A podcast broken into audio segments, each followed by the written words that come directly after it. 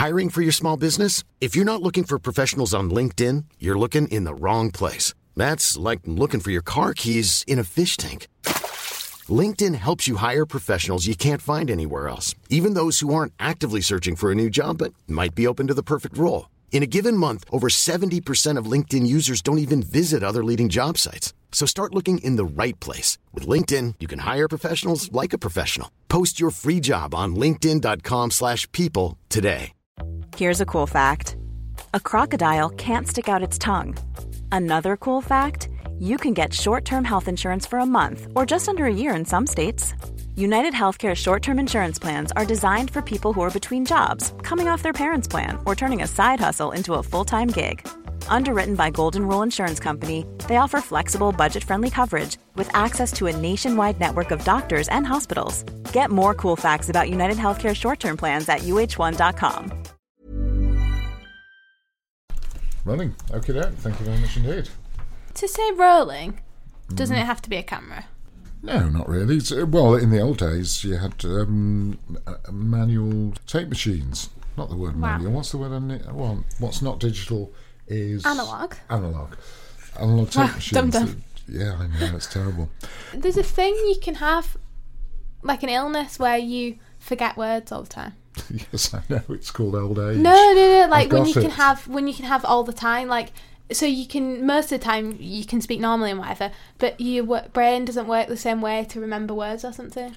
Because I thought about this when so um there's this thing that you can't see pictures in your head, so you um you just inside your head if you close your eyes. You know, if I, get you to close your eyes, and I'm like, them. think of um, a green field.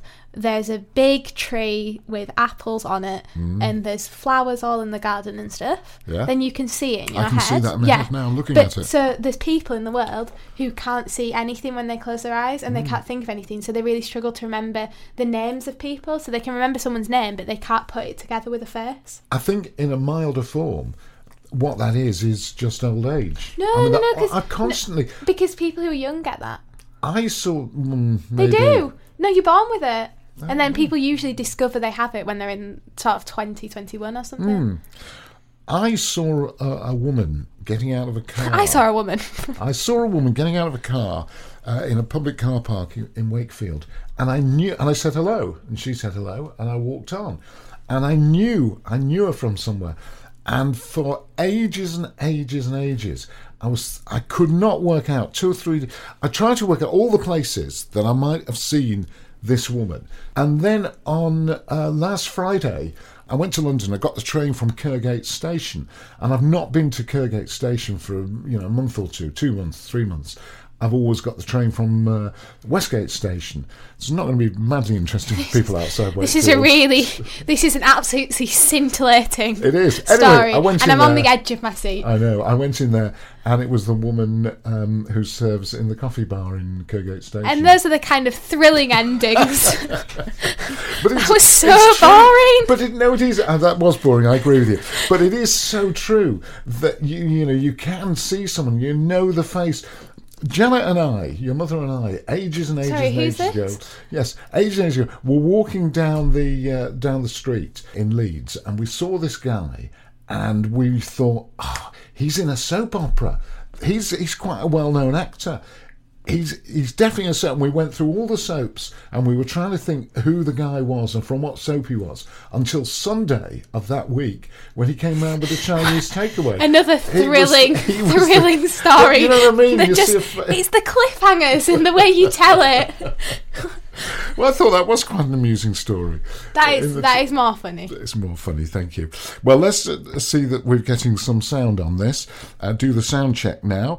Uh, Do you want a quality joke here? Yeah.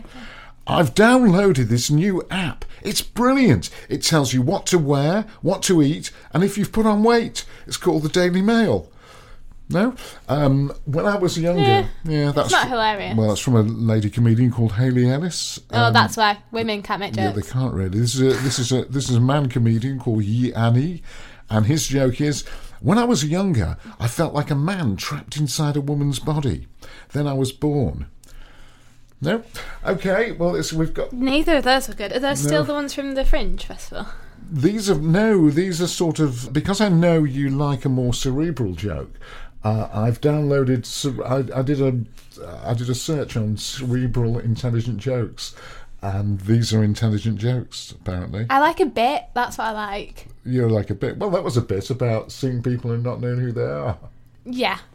Should we start? I mean, you could call it that. You could call it that, couldn't you? Should we start? Yeah. Now, here's an interesting idea, Ruth. Uh, children should be allowed to choose their teachers. As far as the selection goes of new teachers, when you get the interview Oh, board. right. I thought you meant they got to select them every year. No, they should be allowed to. This is according to a guy called Shaun Fenton. He's the chairman of the Headmaster and Headmistresses Conference, which represents uh, private schools, you know, posh schools, Winchester, Eton, schools like that. And he's launching a campaign for children to sit on interviewing panels and select That's not a new thing. well, no, it's fairly unusual, though, isn't it? And select new teachers.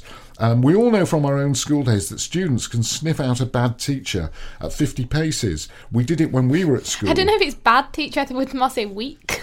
Well, yes, maybe it's weak. Uh, but that is a bad teacher, isn't it? Yeah, I suppose. Yeah. Uh, we did it when we were at school, and today's school children have not lost that instinct. They get it right. when I was at St Mary's, that's my primary school. I was a, in on year three school council, still my biggest achievement. I was elected, obviously democratically, um, and when they were getting a new like year one teacher or something, we all sat with all the different candidates for the year one teacher Oh, to select you? the person. Yeah, and I'm pretty sure at Beckett's I wasn't on any kind of school council, but I'm pretty sure that when they were That's getting a new school, yeah. this is high school. I think that they did. I think that when they were getting a new teacher, maybe when they were getting a new deputy head or something, or a new drama teacher, I'm pretty sure that they did have a group of students who interviewed the teacher and met the teachers. Oh, right. I obviously met, met the candidates. met the teachers. candidates, yeah, So the- this was they had a they did they have a say in yeah, yeah. they were So, chosen? so there'd be, um, I think there was like three options for who it might be. So they've probably already whittled it down a bit, and then these were their favourite three or favourite four or something. And then they they would run a lesson for this group of kids or something like that, or they would just meet and chat and get to ask them questions, and then the the students would tell the teachers, "Oh, this is." We liked this one, we didn't like this one, we thought this one was a fun teacher, whatever, and then the teachers would take that into account when making their decision. Maybe it's it's not that revolutionary. It's, it sounded revolutionary to me, but, but I don't think it obviously not. Okay. Now last week, Ruth, I had a, a cutting here about sharks, and you said you had some interesting stuff about sharks. What was your shark stuff? Did you not? My shark stuff wasn't that interesting. It was just a shark at my kayak. Basically, a man has described his. It's about as interesting as your own. Yeah, your precisely. Well, yes, but Westgate it train hap- story. It just happened to be stuck on a piece of paper. I wasn't going to read it out, actually. No. I wasn't going to do that. Um, shark at my kayak. A man has described his terror after a 13 foot shark bit a hole in his kayak and then circled him as it began to sink. Um, That is scary, and he survived. yeah, he survived. How did he? I will tell you the story then. Uh, Well, I mean, you can't. That's a genuine hook of a story. Shark ate my kayak. but I, I didn't bring it in to discuss with you particularly. No, no, but just, I just, want to know. So he got out. Yes, I cut it out of the paper because I thought it was interesting. Carl Roberts, 31, a married father of two, was fishing off Moffat Beach, 50 miles north of Brisbane, when he was thrown into the water and surfaced to see a large tiger shark. Right. Just skip to the end. Skip to the end. um, It was the seventh major shark attack in Australian waters in eight weeks, prompting calls for action, including culling. You see, this is the problem. We demonise the sharks, Hmm. and it's really bad just because they're not cute. But also, they're rather dangerous, aren't they? Yeah, but more people die from hippos than sharks. Yes, well, More people die from vending machines than sharks. do they? Can you say that for sure? You I'm not 100%, kind of- but I'm pretty sure. A lot of people die from vending machines. It- they fall, They fall out they fall over on yeah. people. Um, in earthquakes, they fall over, or they just fall over because someone's rattling it. Someone tr- trying to get the uh, chocolate Obesity. Obesity, yeah. So, sharks. Sharks in zoos. Mm. This is specifically the great white shark. There's been constantly people have been trying to get them into aquariums because obviously they're a major drive for people to go to aquariums because that's the amazing, like, massive, huge thing. So I'm going to tell you something about gills now. Um, so fish and stuff can breathe with their gills when they're static. They just push the water in and out. But um, and they use their like mouth thing to do that. But a great white shark has to be moving through water to allow the oxygen to go through its gills, so it has to be constantly swimming. So obviously, it makes transportation really difficult because you can't just put it in a normal tank. Right. You have to put it into one of these special ones. And then in 2004, the Monterey Bay Aquarium transported trans, trans Transported Yeah, yeah. transported a great white shark and proved it was possible to keep a shark for at least six months. They got, but they had to get a shark that was less than a year old, so because they're so big. So this one was quite small. Um, and then after six months, they decided to release it because it is killed. It had killed two of the other tank mates. And then over the next six years, the aquarium displayed another five baby great white sharks, um, and they kept just dying, but they kept on presenting them, which is obviously terrible because they know that they can't can't keep them alive. And when they did release one of the sharks, they it had um, a tracking thing on it, and it just disappeared and it clearly died from its injuries. Um, because the great white sharks are used to swimming such big distances and they've got these really flat faces. So they just go into the sides of the aquarium and they get these really bad sores on their face. It's really cruel for animals so in 2010, they just stopped displaying great whites, and so that was really good. And they were like, "We're not doing this anymore because it's clearly terrible for sharks." And then in 2016, um, a great white shark had appeared at a Japanese aquarium, and then that one died within three days. And so now these Japanese aquariums are going to show great whites again. Yeah. It's bad. Yes, I mean it's sort of. By the way, uh, the fish's mouth, I think, is just called the mouth. You don't have to call it that mouth thing. That fish. No, have. because it's more of like a well, whatever it looks like, that is the fish's mouth. I don't think you say it's not like the mouth thing. baby fish mouth. baby fish mouth. It's not the mouth thing. That story is sort of like the story of zoos. It's a sort of exaggerated version of what zoos are all about. Yeah, zoo's bad. Yeah. But then what happens with like animal, you know, like animal sanctuaries are. Well, you know the I thing mean? is, if you if you transplant animals or sea life from their natural environment, there's got to be an element of uh, of cruelty to it. Yeah. there's got there's got to be. You well, know, the, did you see the um, pictures of when it was but in in Scotland, I think, in, in a zoo, and they had the polar bears, and then it snowed, and all the polar bears were like really, really happy with the snow, and everyone was like, "Look how cute the polar bears are in the snow." And someone just like tweeted or commented on it and was like, "Oh, it's as if that's how they're meant to live." Yeah. It's well, like, yeah. but but the big but is that some of these people who've done sort of great work, like the woman with the gorillas and uh, David Attenborough, Oh, yeah, and what was people her like name? It's good Simpsons Foss- episode Fossey. I think it was. So the woman with the gorillas and uh, David Attenborough and Hmm. all sorts of people like that who've done fantastic work in conservation probably got their first glimpse of uh, of some of these animals that they've worked hard to preserve in zoos. Yeah. So you've got a balance, I think, between And some of an- some animals, like so the white rhino, there's only three left in um, the whole of the world. Hmm. There's only three three of them left. There might be three now, but there was two for a time, and then they had to use IVF to Hmm. because the the male one died, um, and those are only alive because they're in captivity. Yeah, precisely. So then, yeah, what? So zoos do fantastic work in conservation. I think at the end of the day, there's good zoos and bad zoos, uh, and obviously the, the great white shark, the the case that you're talking about, they shouldn't be in the zoos under any circumstances because No. they can't survive. They can't pro- survive, yeah. properly in uh, in aquariums. But neither can like you say, the the the whale the shark. them. What's the whale shark? It's like a shark, but like a whale. I've never heard of a whale shark. Is that a real Mm, thing? Yeah. Yeah. okay. Is that a real thing? No, I've just made it up here. I'll get you a picture of a whale shark. I just make up animals. See, look, it's like a shark and a whale.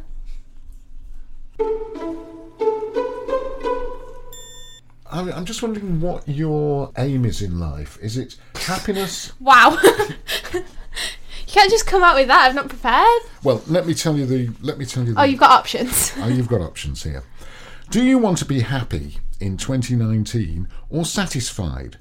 A Nobel Prize winning economist has suggested that you may have to choose between the two.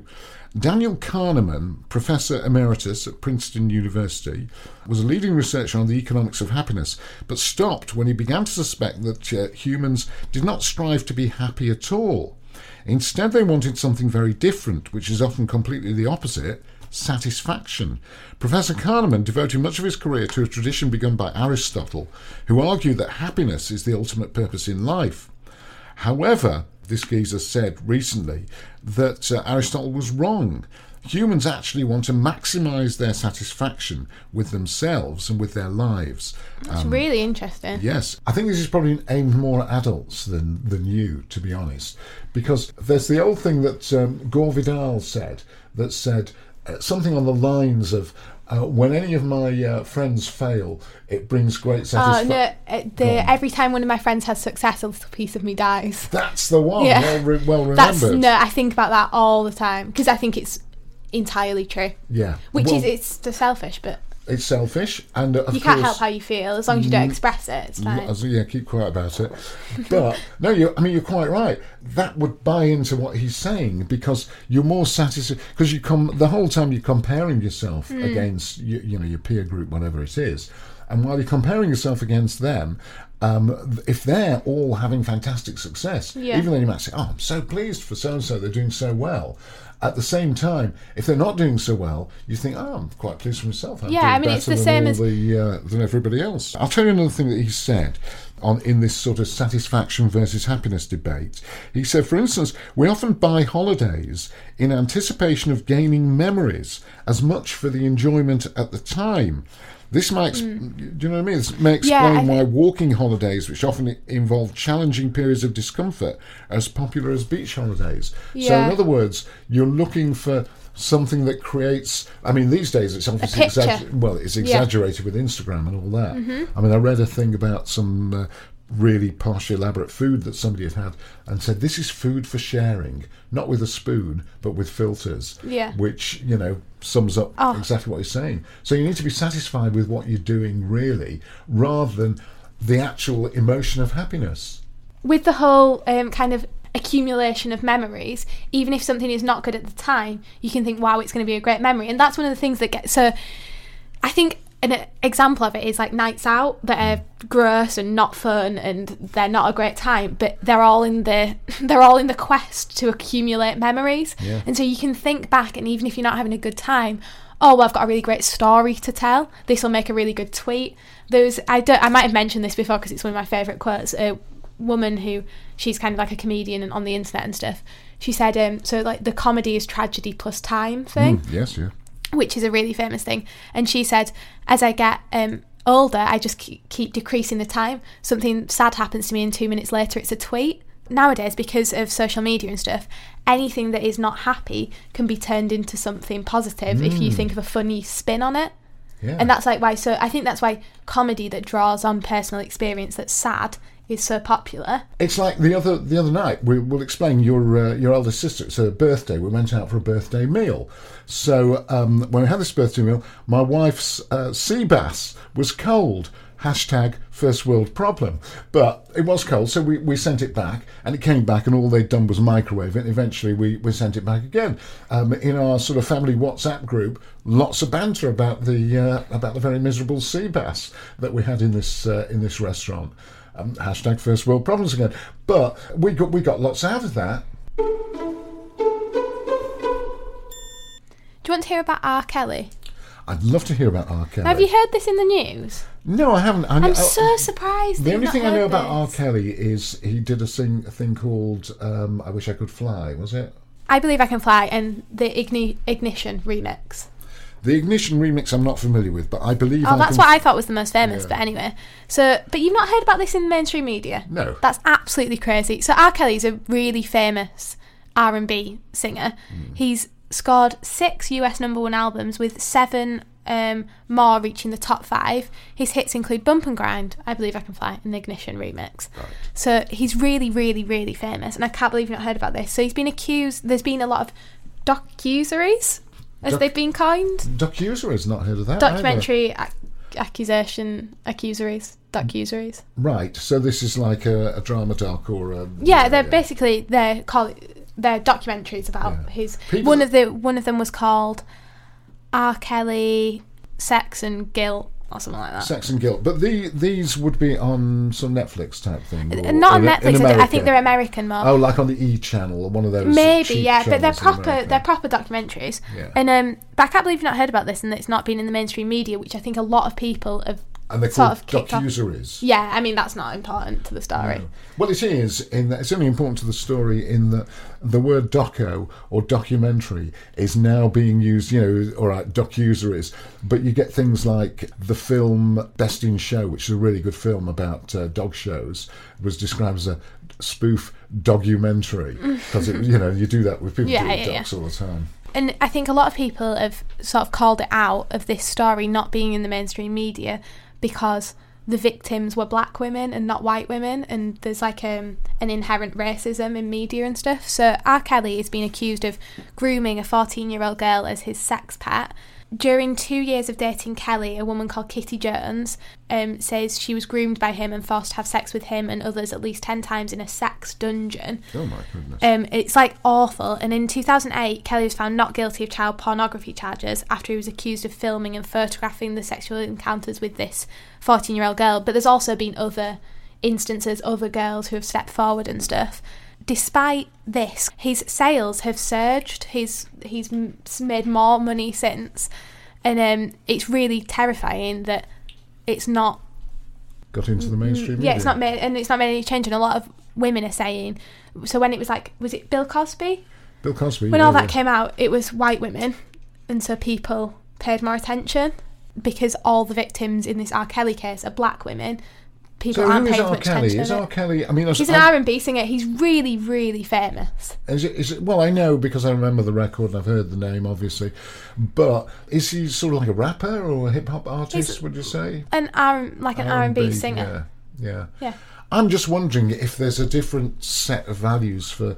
Um, Well, yeah, I think that's the R&B idea, and so- yeah, R&B singers and rappers, you know, you all think you, know, you just listen to the lyrics of the songs. Mm-hmm. But I think there's a difference between it being in art with like consenting adults than it is with 14 year old girls. Mm. And so Drake, he's not really said that what R. Kelly's done is like abhorrent or anything. And then because of the R. Kelly stuff, this disturbing video of D- Drake kissing and like stroking this 17 year old girl on stage at a 2010 concert has like resurfaced after the R. Kelly um, docu series um, has sparked debate about in- inappropriate conduct by entertainers and how the power can be used. And so yeah, and there's Drake kissing and he says stuff like I like the way your breast feels against my chest and there's it's like absolutely disgusting is the video considering she's a 17 year old girl and he at the time I think he was only 23 but like it's because of the power balance. He's got a song as well called Teenage Fever which is basically like glorifying how much he likes teenage girls.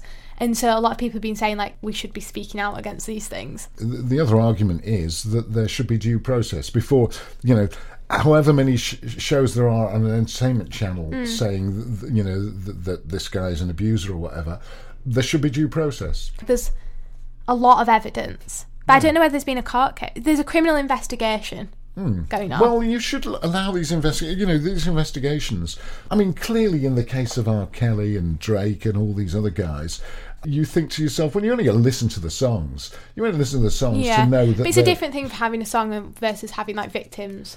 Yes, I agree with you. forward. But uh, it's not, you know, it's very much a, you know, dog bites man story. It's not a man bites dog story. What? Years ago, if a story was, um, if a story is considered to be no big surprise, you know, it's- Oh, in, right, your, okay. in your generation, it'd be no shit Sherlock. Um, you know, R. Kelly is uh, a bit of a bit of a sex pest. Mm, bump and grind. What you know? What are you?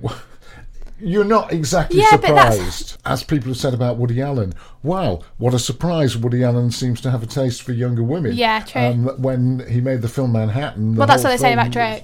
No surprise he's got a taste for teenage girls when he's written a song called Teenage Fever. No, there isn't. So, what do we do? There- There's no, there's no surprise. There sh- it should it shouldn't happen. But also, it should get um, if someone if I think there is a race issue in it. I think there really is. Yes, I think there is because I think a lot of the a lot of black artists do make these uh, do make these songs. A That's not what I meant.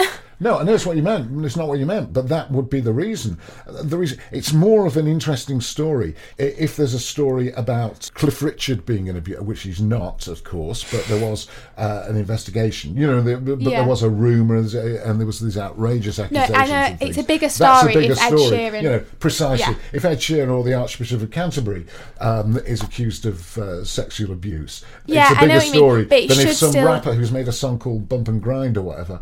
Yeah, no, I get that that's the way journalism works and stuff. But with the R. Kelly thing, I think that a lot of people are saying that like no one's dragging him down because people expected it, but that's still not right. It's still not right. But I don't see a solution to that given the way the media works.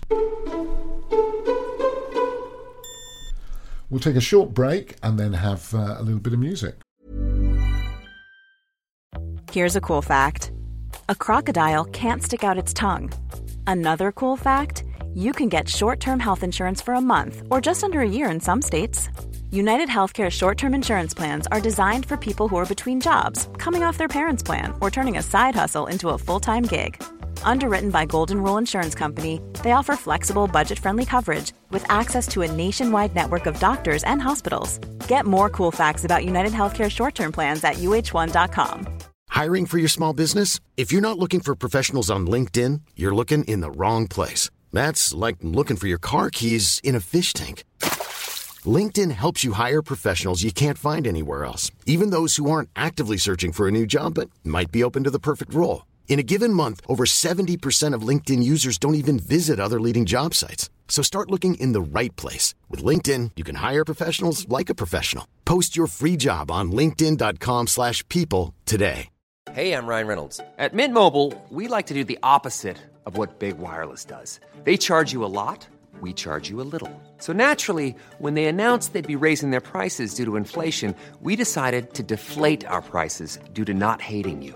That's right. We're cutting the price of Mint Unlimited from $30 a month to just $15 a month. Give it a try at mintmobile.com slash switch. $45 upfront for three months plus taxes and fees. Promo rate for new customers for limited time. Unlimited more than 40 gigabytes per month. Slows. Full terms at mintmobile.com.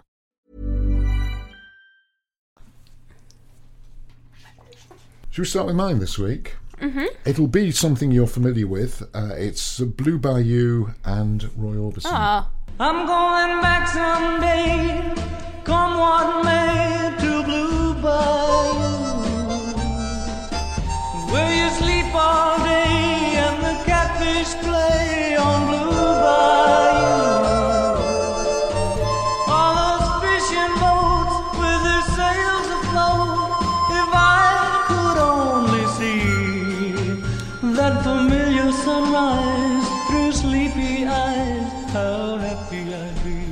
Yes, I know you'll uh, know the song. Yeah. Um, and you'll know. Do you know anything about Roy Orbison? yeah, a bit.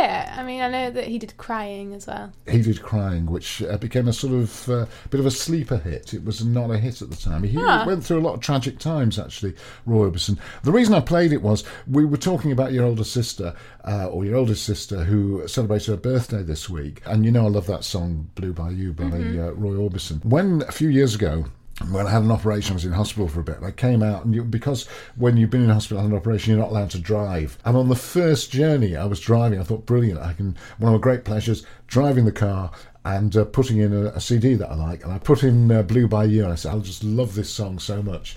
And your uh, oldest sister Oh, do you want it at your funeral? So I thought it was rather sweet that I'd just been hospital operation and my funeral was being planned. But uh, Roy Orbison had a, a really an unbelievable load of tra- not just his career, because in America he was after probably after the 60s, after about 64, 65, he couldn't get arrested, had very few hits, came over to the UK, was hugely, much more popular in the UK than he ever was in America. He married this woman called Claudette, and they were big uh, motorbike fans. They got divorced because of her infidelities. They got back together again, and then she got killed in a motorbike accident while he was, that uh, while he was out touring. During a tour of uh, England in '68, he received the news that his home in uh, Tennessee had burned down, and his two eldest sons had died in this uh, in this fire. And he died of a heart attack himself at the age of 52. That's Um, young. It is young, and he died just after he joined the Travelling Wilburys. Which have you heard of the Travelling Wilburys? No. I'll play them on another week. So, what, what have you chosen? Mine's a song called Star Child by, Eluja. I'm not sure how to pronounce his name, but I'm gone Well, it is interesting because when I saw it, uh, Elujay, um, spelled E L U J A Y, I thought, I wonder if that's sort of like a pun on the American president, LBJ. I wonder if it should be pronounced L-U-J rather than not sure. Elujay. Who knows? But let's listen. She's on my mind.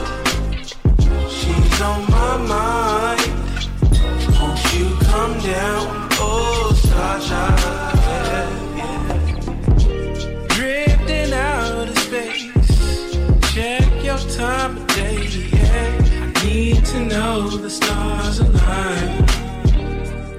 So, what can you tell me about LUJ or So LUJ? from he's a singer songwriter from Oakland, California. Um, he's 22 years old, and he had a really rich musical upbringing. It says.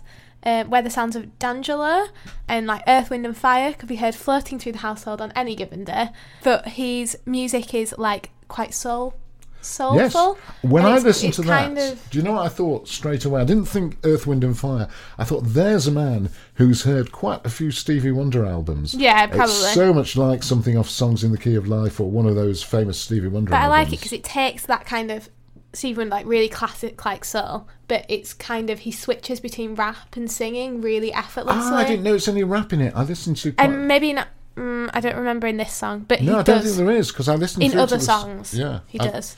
I listened through to the song and I thought, But it, also, his singing is not like it's not the same style singing as Stevie Wonder would do. It's a similar feel and similar turn to the music, but it's not the same style singing. If you know what I mean? I think it is. Really? Yeah, to me that's did sound like uh, a Stevie Wonder album track, a, a sort of lesser known uh, Stevie Wonder album track. But um, yeah, interesting. I was uh, well, I was pleased that it wasn't uh, wasn't rap. Oh, well, there you go. That's always pleases me. Let's have a look at the emails, uh, Ruth. Not loads of them this week. Uh, Steve talked about uh, Brexit, which I thought was quite interesting because we both watched the uh, Brexit drama written by James Uncivil Graham, War. The Uncivil War. It's Um, really good. Oh, it's brilliant. But we we we were saying last week that what's emerged from the debates since the uh, Brexit vote is the fact that we didn't really know much about it. That it was much Dude, more I still don't really truly understand what the EU does. No, much more complicated than, than we thought. Mm-hmm. Steve has written to us. Steve is more my sort of generation than your generation. He says it's only Wow, with a name like Steve. yeah, it's only complicated because the way the EU is involved. But there's nothing that can't be worked out. The world won't end, and people will still be educated. And with visas, if need be, will be able to travel or work. Uh, but in a more controlled system, uh, I'd be happy with no deal because I think the EU have tried to bully us again.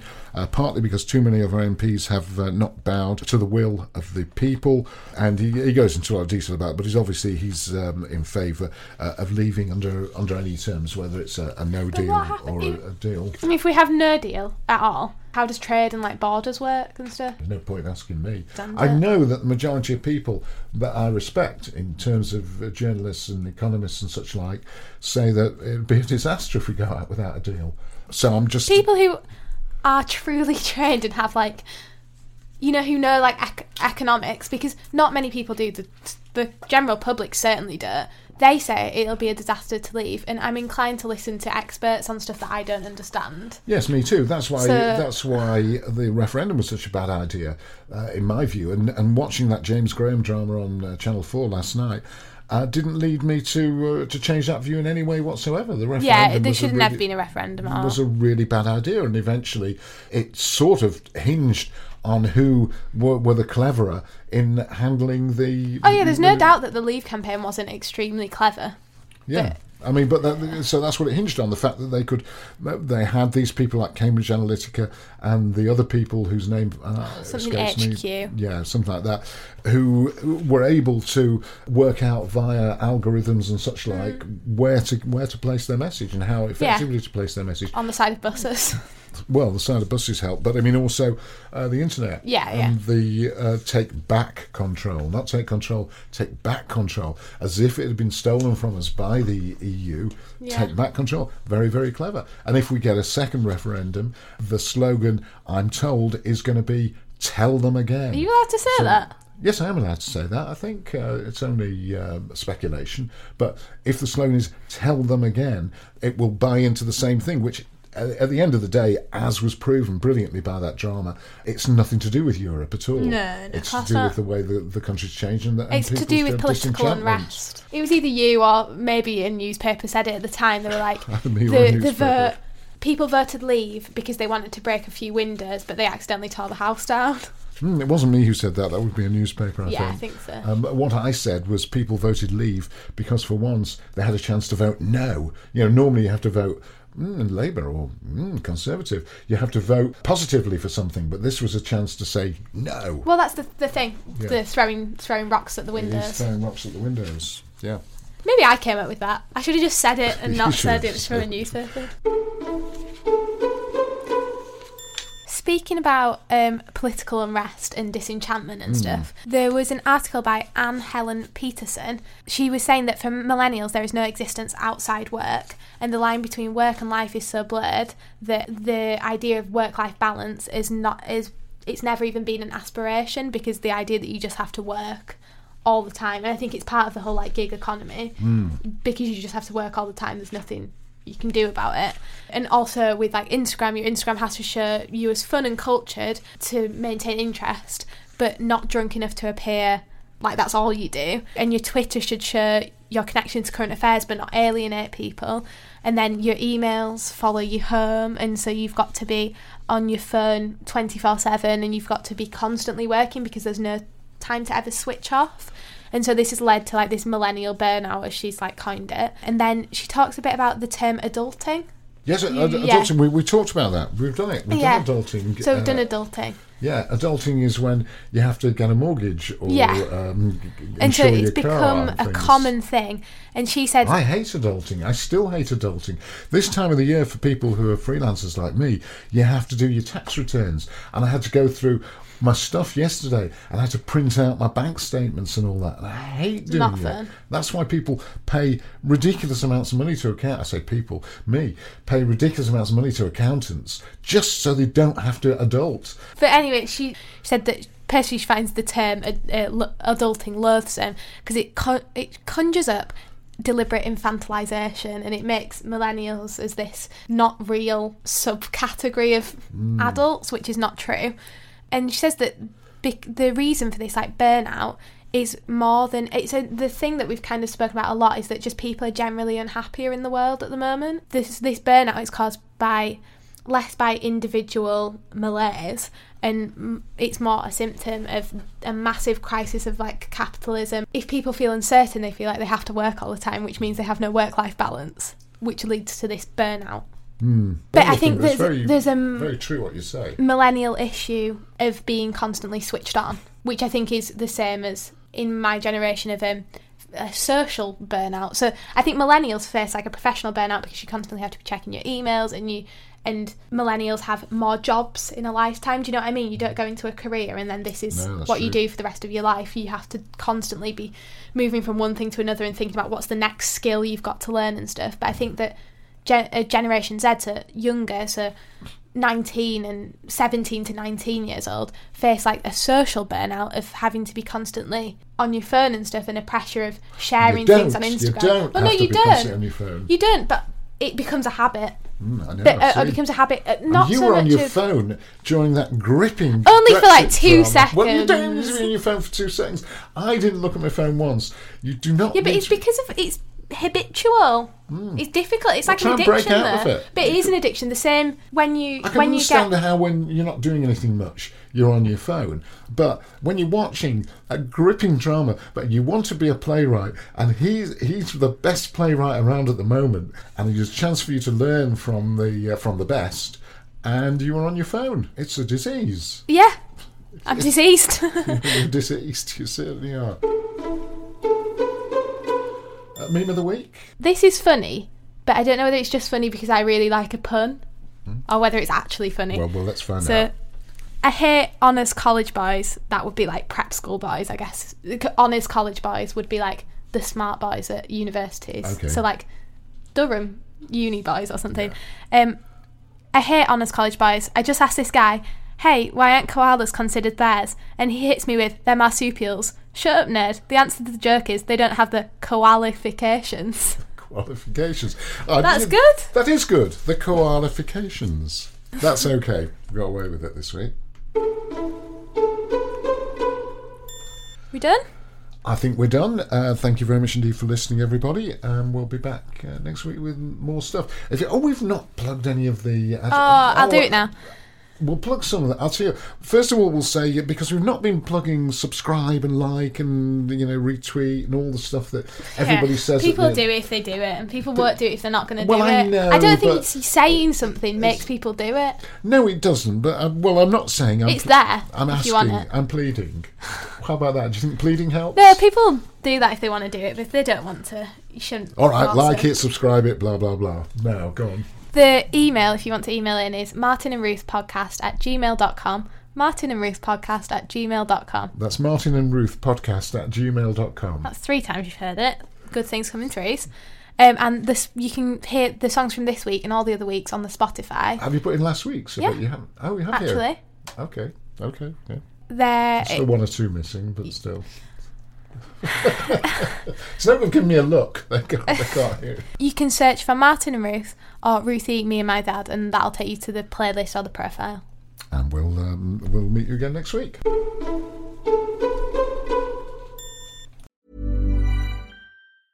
Hey, it's Paige DeSorbo from Giggly Squad. High quality fashion without the price tag. Say hello to Quince. I'm snagging high-end essentials like cozy cashmere sweaters, sleek leather jackets, fine jewelry, and so much more. With Quince being 50 to 80% less than similar brands. And they partner with factories that prioritize safe, ethical, and responsible manufacturing. I love that. Luxury quality within reach. Go to quince.com slash style to get free shipping and 365 day returns on your next order. Quince.com slash style.